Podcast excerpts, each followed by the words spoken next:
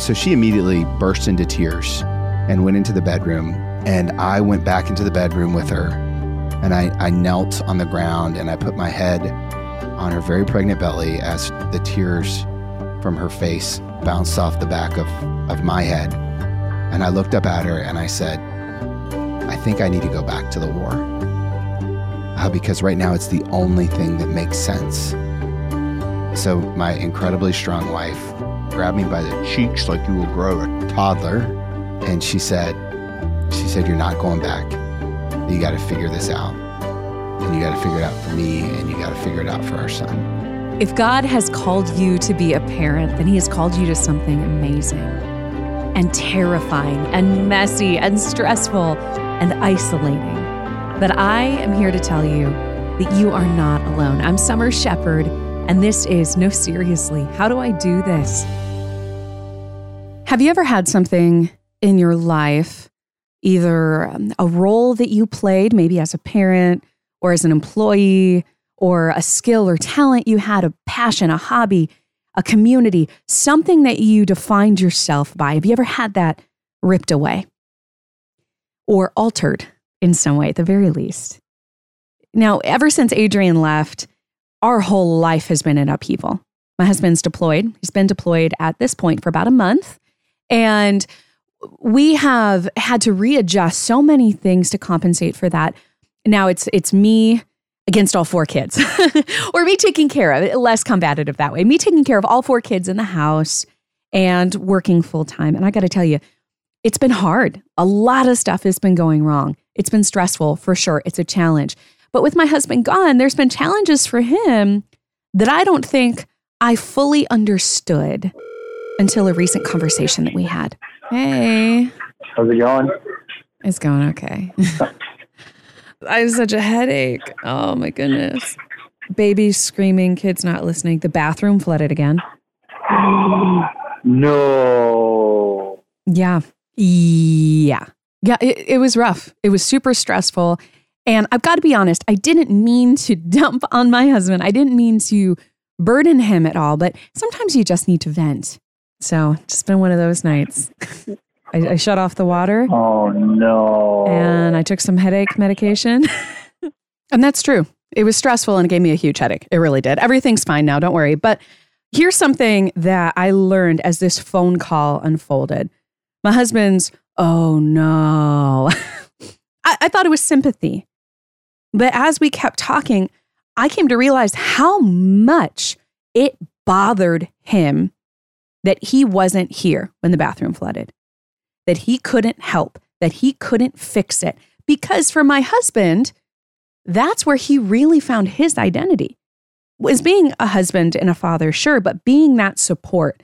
And so knowing that his family in his mind is vulnerable on the other side of the world without him, that even potentially more than missing us, that is what is getting to him because being taken away from his home and his role as support, it shook his identity to its core. And he is now in the process of, you know, everything else that comes with deployment, rediscovering himself in this new setting. And so today, this week, we are going to be talking with Tony Miltenberger. Now, Tony came from a very similar situation to my husband. Army reservist, ended up deploying a few times, family at home.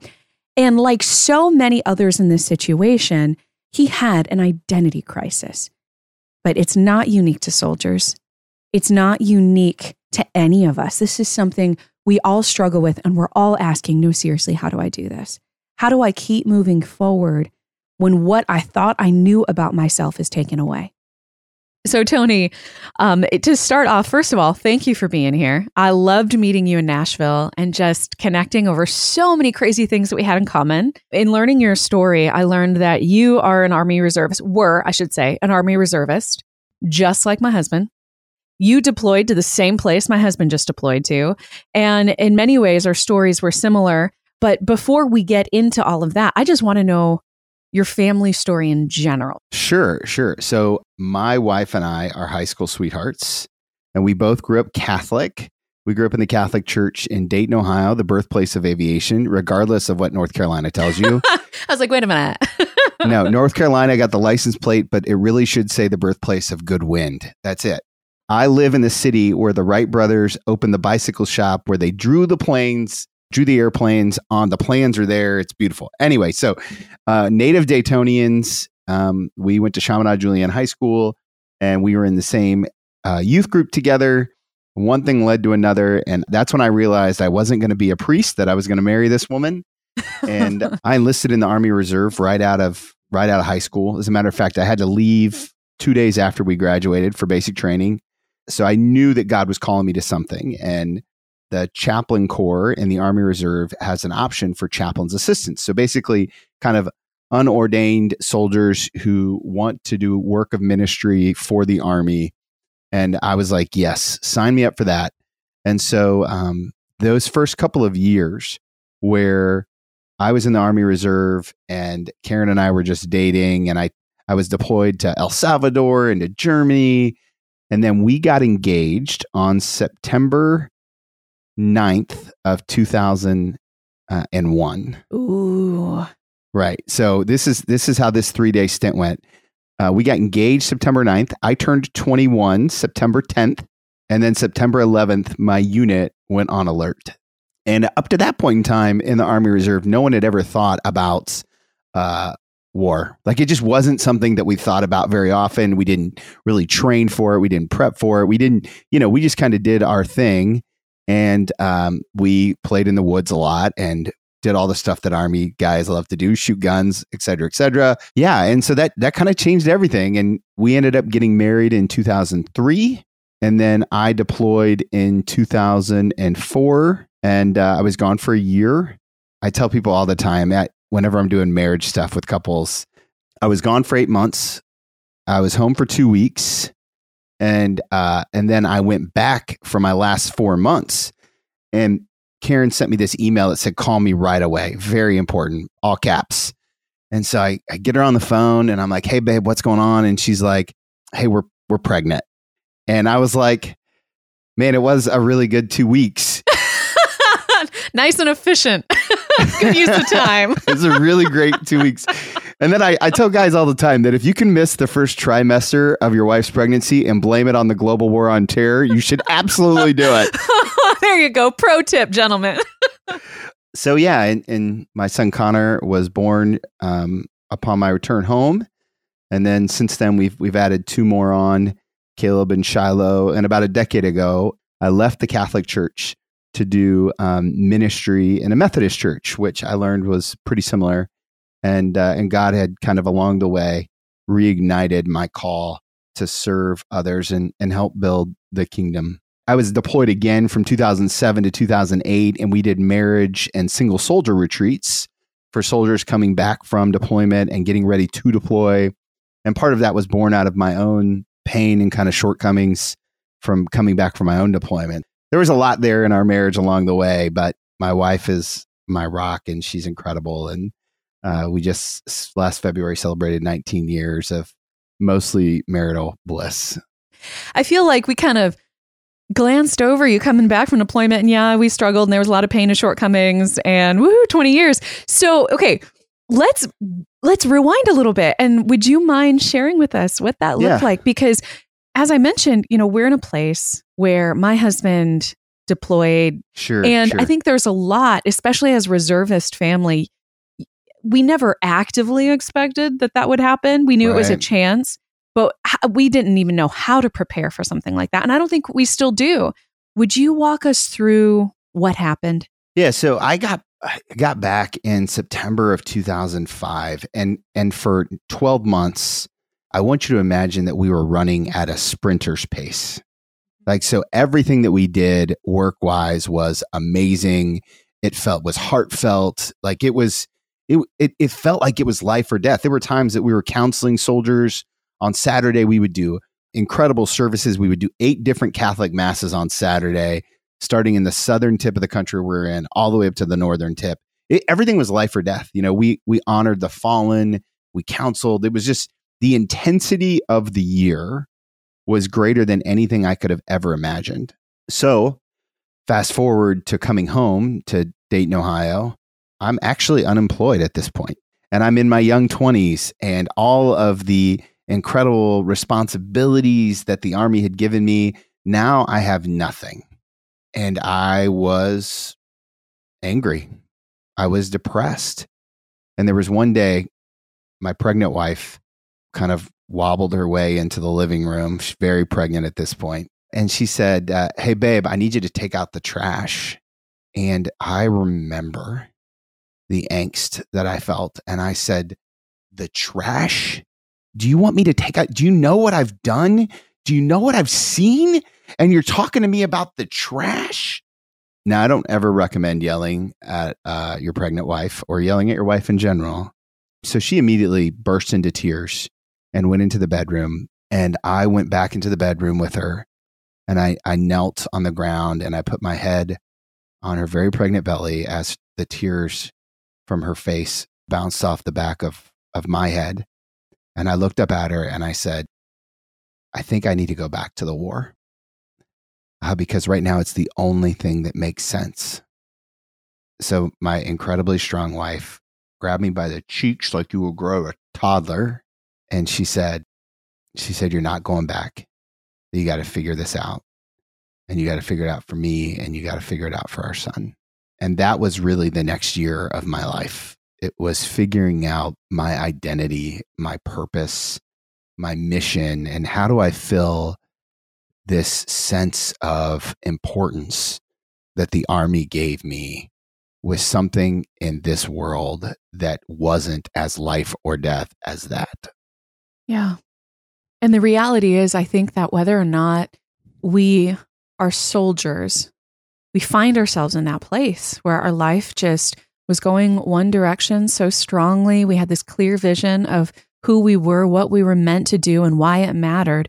And then whether it is an economic crash or you're laid off at your job or for one reason or another your family moves and you lose your community and or you're just in a new life stage that we we often lose that sense of identity that we had and we find ourselves in crisis and it's not just an internal crisis like you described like it's affecting your wife it's affecting your family so you said the next year of your life was reclaiming that part of yourself that was lost. What did that look like? A lot of really bad jobs.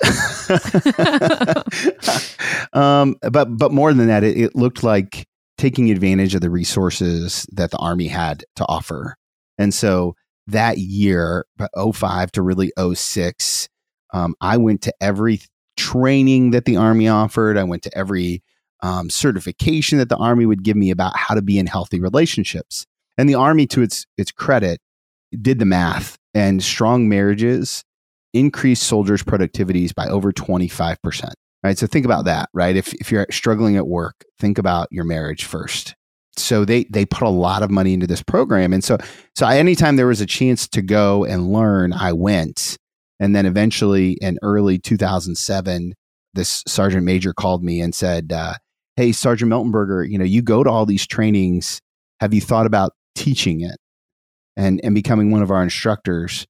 And that kind of really started my sense of calling. Like it, kind of it kind of struck it like man there's purpose again. There's a way to serve. There's a way to find find value in the work that i was doing. It's more than just a, a job again which turned out to just be a band-aid. It wasn't the it wasn't the true fix right? But it was a band-aid and it was a really good band-aid. It was a healthy band-aid. It was the band aid I needed for a season. Um, it wasn't getting to the wound, like the deep personal wound, but it it really helped me be present for my wife and for Connor, my son, and and figure out a way to to really deal with it until it it reared its ugly head in 2012, 2013. So 2007, you deploy again. This time to Minnesota. To Minnesota. Okay, so right. not quite bullets yeah, whizzing past your head yeah, different deployment, right? It was a way different deployment. We were traveling around the Midwest doing marriage retreats and single soldier retreats. Were there challenges in that particular deployment for you guys? I mean, you're you're apart again. You've worked on yourself. Was that all fixed, or did new problems rear their head? Well, the truth is, is that they were probably the same problems, but just different symptoms, which is learning how to communicate, learning how to be in a healthy communication structure, learning good boundaries for work and home. Uh, My wife is at home with our toddler, and I'm sitting on the golf course in Minnesota because I have the afternoon off.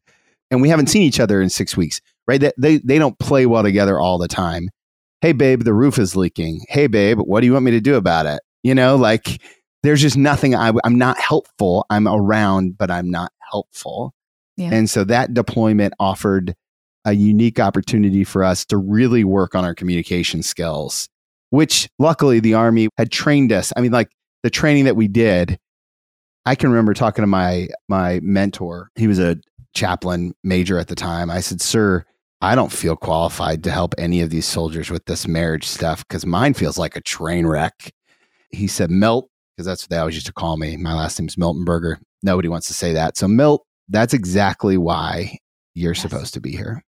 Yeah, Yeah. no seriously, how do I do this? Well, that's that's how this, you know, podcast was born. Is I feel like sometimes it just takes someone being willing to go first and say, "I Yeah. don't know either.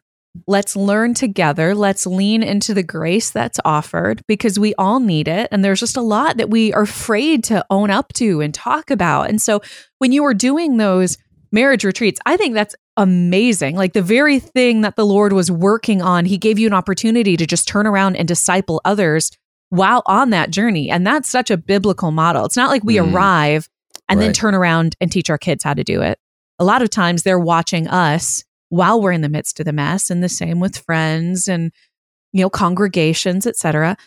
So, were there any instances during that deployment where you saw the Lord very tangibly working out the struggles that you had had to the benefit of somebody else when you were willing to be honest about it?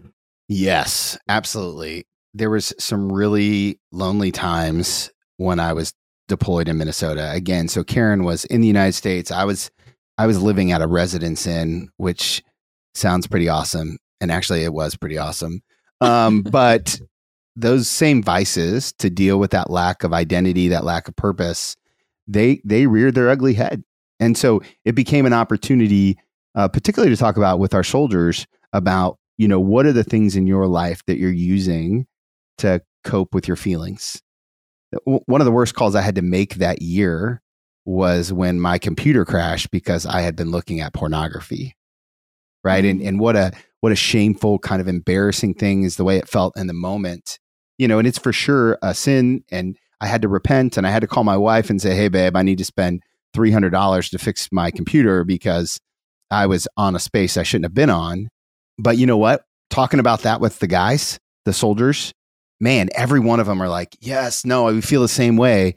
And, and you start to learn things, right? And, and you learn things about, man, how do we fill the hole that the adrenaline that we got on deployment gave us? The number one purchase for soldiers coming back from deployment motorcycles Mm. because they can be driven fast. So it really opened up an opportunity. Not that we had any answers, because we, didn't, but it opened up the opportunity to let the Lord in and really talk about what are good coping mechanisms, what are intentional community, what are the people in our life who are going to ask us the tough questions. You know, what are you doing with your time, talent, treasure kind of thing? What are you doing with your heart? What were coping mechanisms that you either suggested or leaned into yourself during those days? Fitness is a big one. Um, most of my reactions, they need a physical reaction. Fitness, I'm a big believer in, even if you don't work out hard, just move your body because it just changes things. Um, and then my mentor, that same mentor, he and I started reading the Bible together, which is the first time I'd ever really been discipled. So he said, Hey, let's read scripture together. And he knew that things weren't all sunshine and lollipops at home. And so he said, Let's do it with our wives. And so for Christmas that year, Christmas of 07, I bought Karen the exact same Bible that I had, and we both bought brand new ones. So never been touched. And they were life recovery Bibles. So it was for people in addiction. And we started doing a Bible reading plan together, and we would read scripture to each other on the phone in the evening. And that was that was a game changer for us because we one, we had never done that before. And two, it gave us a connection point that reminded us of the hope that we have in something bigger than this deployment or my struggles or her struggles or the crazy kids or all of that, right? It became like this is something that we have to look forward to that's not about us, but kind of is. It's giving yourself permission to focus on your marriage. Because I feel like that's the thing is intellectually, we might know that a healthy marriage serves as the foundation for a healthy family, which serves as the foundation for healthy community and such like that. But in the moment, there's always something to distract us. There's always something else demanding our attention that is maybe even audibly crying louder than our need for each other. And Yeah. uh, so I think that is a beautiful, a beautiful example of prioritizing yourself and keeping your marriage focused on the Lord. Now, during that time, if your wife shared with you, what were some of the things that she was struggling with? That that as the person on the other side of the equation, you know, where you were struggling with Sure. your lack of identity and such, what what was she sitting with? There was a lot of tension around the fact that I didn't really have any responsibilities once work was over. We obviously have a, a young child, we have a house, we have all the things that come with that. And she is, at, this point in time, we have two kids, right? And so she's, she's wrestling the kids by herself. And I'm literally on the golf course two, three nights a week. I, I, I lived at a residence inn.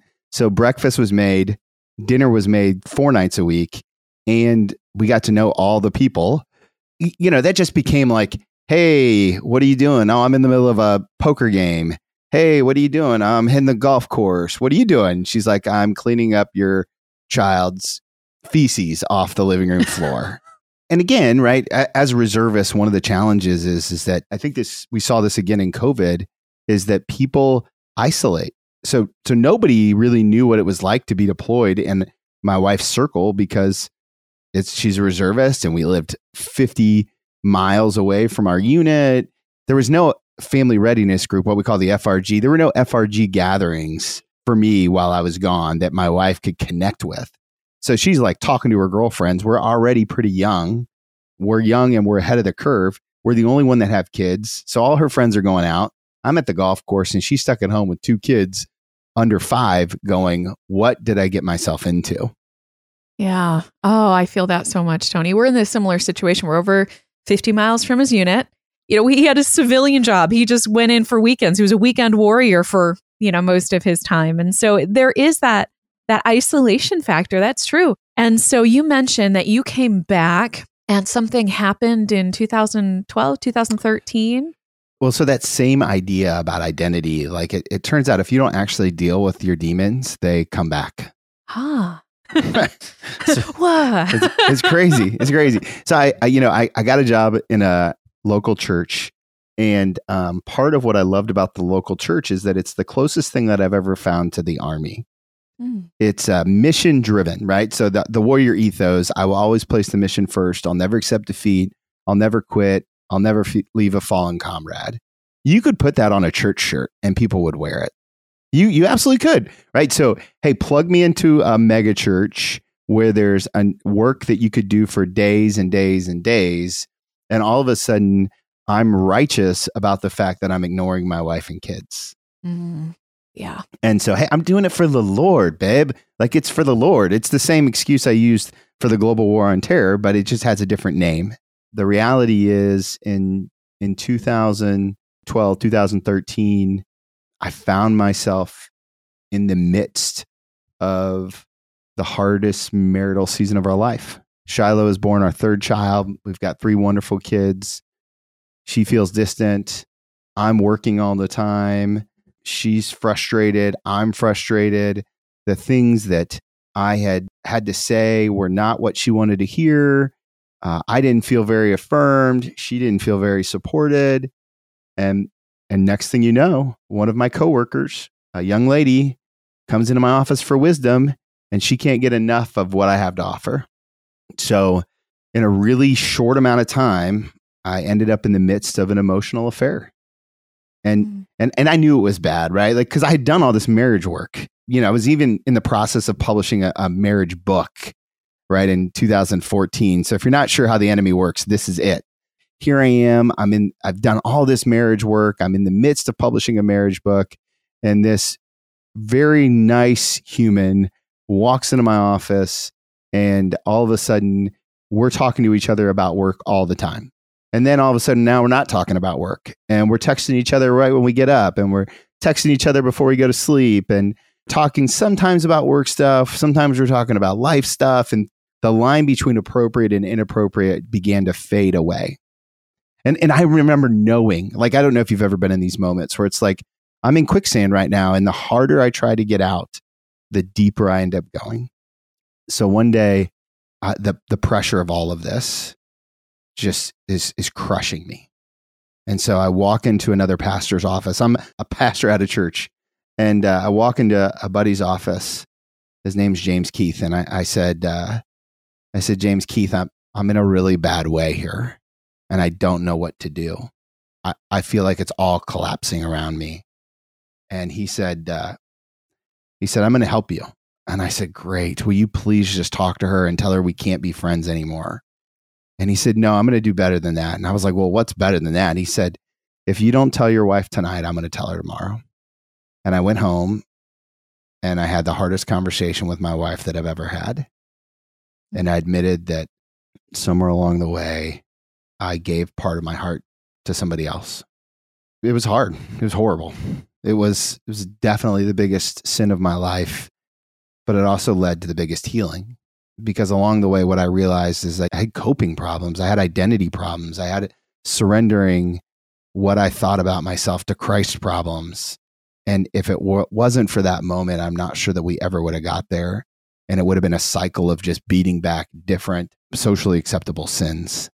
I love that you can see that because I feel like so often we find ourselves in situations where we feel like, well, now it's all going to be better. Now it's going to mm. be fixed. Now my deployment's done. Now I'm actually out of the army. Like that's it's never going to be an issue again because I, I'm home and everything's going to get better.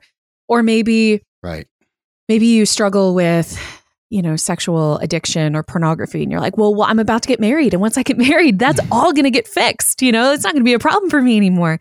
And then when you find that it is, it all hurts and it's all so much bigger than it ever was before because you didn't yeah. think it was going to be a problem. And we've been there in our marriage. And, and I think that a lot of people listening have, can probably identify with that as well. And, and recognizing that hitting that bottom is the perfect place to be sometimes because there's nowhere to look but up. And yeah. so, what did that look like coming out of that and healing from that season?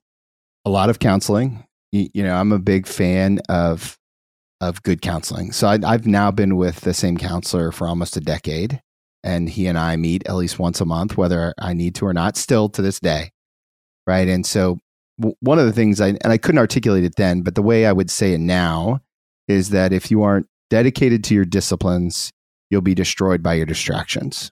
And so each of us have to make a decision on the disciplines that we want to to use to keep us in a healthy space. Disciplines are like guardrails. The disciplines that we have begin to create good behaviors. And and I say all the time now, people don't fall in and out of love, they fall in and out of commitment. And it's not even commitment to the marriage, it's commitment to the disciplines of being married. Right? So th- there's a reason why we see Jesus go and pray every morning. That was one of his disciplines. There's a reason why he walked with guys. It's a discipline, right? And so we essentially, from that moment on, our rock bottom, we began to rebuild the disciplines of my personal life, her personal life, and our married life. And that really began with a counselor saying, you've got to pray over each other every night. And so, throwback to 2007, it feels very similar, except this time now we're physically praying over each other. So every night I ask God to protect my wife's head and her heart, protect it against evil. I pray a prayer of protection around her. And the same thing that we started to do with our kids. And then she prays for me. And what I've learned is that it's really hard to stay mad or resentful at someone that you have to audibly pray for every night, like it just changes your heart.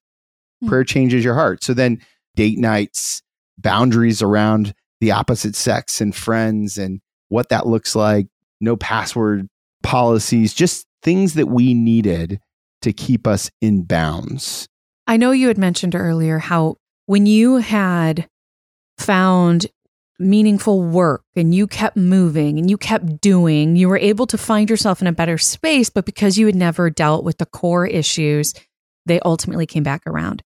What cautions would you offer someone who is trying to put all the disciplines in place, but perhaps for them it's primarily behavior modification without the soul work? What advice would you give to someone when it comes to how to reach reclamation on a soul level? Yeah, so I, I would say that well, this is what my counselor told me, and it's I think it's really solid wisdom. On a scale from one to ten, anytime that you're above a six emotionally, it's always more about you than it is the other person. So if you're driving on the highway and somebody cuts you off and you spike to a seven, it's about you. If you spike to an eight, it's about you. If you're watching your kids play a sport and you joyfully spike to an eight, it's more about you than it is about them. Interesting. And so, one of the things that he said is that if you can get yourself to acknowledge the places in your life where you spike emotionally, you'll find the core or at least the outskirts of your wound, the wound that you're trying to fill with these things. Right. And so, a great example in my own life, my wound has to do with being seen and validated. And it comes from my childhood. And through years of therapy, I was able to kind of figure all that out, right? Feeling like I was left behind by my parents, who now in hindsight just did the best job they could do. And I know that now. But I know that if someone glosses over me, I spike. Mm. And so I just I just need to pay attention to that so that the outskirts of my wound become less sensitive and I can just acknowledge the space, right? So if you if you picture this wound on your arm when someone bumps up against it, that's when you spike. Right. And so when my kids dominate on the football field and I'm like, let's go, you know, I'm spiking because I wanted to be acknowledged as they're being acknowledged. That's so interesting. It's a game changer. Totally. I mean, because I feel like cheering on your kids or getting excited when they succeed, that would be seen as a good thing. But you're saying, well, the reason I got so excited had to do with the fact that I felt like I was winning because they were winning. And I, I could see that in my kids. It's like, man, they look so cute today, or man, they did this really amazing, brilliant thing. And I get excited. I'll hit like an eight or nine. And it's like, well, I feel like a good mom because there's so many times that I struggle to feel like a good mom. Yeah. And so it's it, you're right. I guess in the even in those moments, it's less about them and it's more about about me. What an interesting concept and that's not bad, right? So yeah, right. So you know, like that's the important part, right? It's okay. Everyone's like, oh no, no. I'm I'm just saying. I've got to live at a four. I got to be depressed all the time. no, just just acknowledge it and live in it, and ask yourself the question: What about this has me so excited, good or bad, like angry or happy, joyful, whatever, right? Like, what about this moment has has bumped up against my core identity that has got me thinking this is important. Right. And and now as a coach and somebody who does fellowship of Christian athletes now, one of the things I've realized is that our kids receive so much positive affirmation from sports that they'll continue to do it even if they don't love it. And it's not because of what they wanted, it's because we responded at an eight or a nine, and we don't respond at an eight or a nine for just anything. You know, what's Craig Groeschel say? What gets rewarded gets repeated if we continually reward things at a certain level. And so that that began to shift the way I look at the entire world because now I'm like, oh man, I'm really happy, or oh man, I'm really sad, or oh man, I'm really whatever. And I now know that that's not really about the other person, you know. And and and I've even gone on to to really formulate a belief that it's impossible for my wife to make me angry. Instead, I choose to be angry, and I'm doing it on purpose. Interesting. I love this. Now, you are still working with couples, working with families in discipleship. Yeah, all the time. I work um, for a nonprofit, but I, I, also, every couple that I've ever married, I give a, a lifelong guarantee that as long as they want help, I'll give help. And so churches at times will bring me in to do marriage stuff. Or um, just today, I met with a, a young couple who has a, a blended family and they they were like we just life is so hard and i was like i was like i'm sorry it is hard I wish it would get easier for you. Pray together. Praying together. I think that is so key. You know, that is something that I hate to admit my husband and I don't do as often as we should. When we do, it's magic. And I feel like that's the case when it comes to for for most people, exercising, getting enough sleep, drinking enough water, reading your Bible. It's like they feel so good when we're doing it. And yet for some reason it's so hard to get into those habits even though they're so good for us. And I think that those are the very things we need to be pursuing. And so I know I'm going to be talking to my husband about our conversation. I'm going to make him listen to this episode and be like, "All right, so what do you think about that? Let's let's figure out with an 8-hour time difference how we're going to pull that off." But I I love that. Now, Tony, if there is someone listening right now and they're in the midst of crisis and they don't mm. see it getting better, and they, you know, whether it's a deployment or just a crazy life situation that is leaving them floundering, what is is one thing you say, stop what you're doing and do this to get them back on the right track? Is there one thing? There's probably not one thing, but a good first step is to start reading God's promises in scripture. Right. And, and so so part of what happens when we're in utter despair is that we begin to make decisions out of our emotions. And so sometimes my emotions are always valid, but they're not always true. Right. So my emotions are valid, but the narrative around them are not always true. So, yeah. like the other day, my middle son said, Dad, I feel like I don't, I see you less now than when you worked at the local church. And I was like, kind of wrecked. It hit a wound for me. And I kept thinking, like, I'm the worst dad ever. Right? And, and that's that feeling that we get sometimes. That feeling is valid, but the narrative is not actually true. And so we've got to get back to truth. And that's where scripture really anchors us. So I would say scripture and then immediately go find someone who shares your values and talk to them. Don't do anything alone. In the recovery world, we say that you're most likely to make a bad decision when you're in a halt environment hungry, angry, lonely, tired. Read scripture, find a friend, and get wisdom that doesn't come from you. Don't trust the person in the mirror. If you feel like you're in chaos, don't trust yourself to make a good decision because there's too many things happening inside of you to really create a scenario that's going to be the best outcome. Thank you so much, Tony. Thank you. And you know, I don't do this every episode, but I just feel like I would love if you would wrap us up in prayer and, and praying specifically for those that are listening right now who find themselves in crisis and they're really not quite sure what the answer is for their marriage, for their relationships. I'd love to. I'd love to. Father God, we humbly come before you now, acknowledging your presence. Lord, we know that you are a good God and that, that our current setting and chaos, it does not scare you, it does not define you. Lord, our emotions don't change who you are or what you promise for us.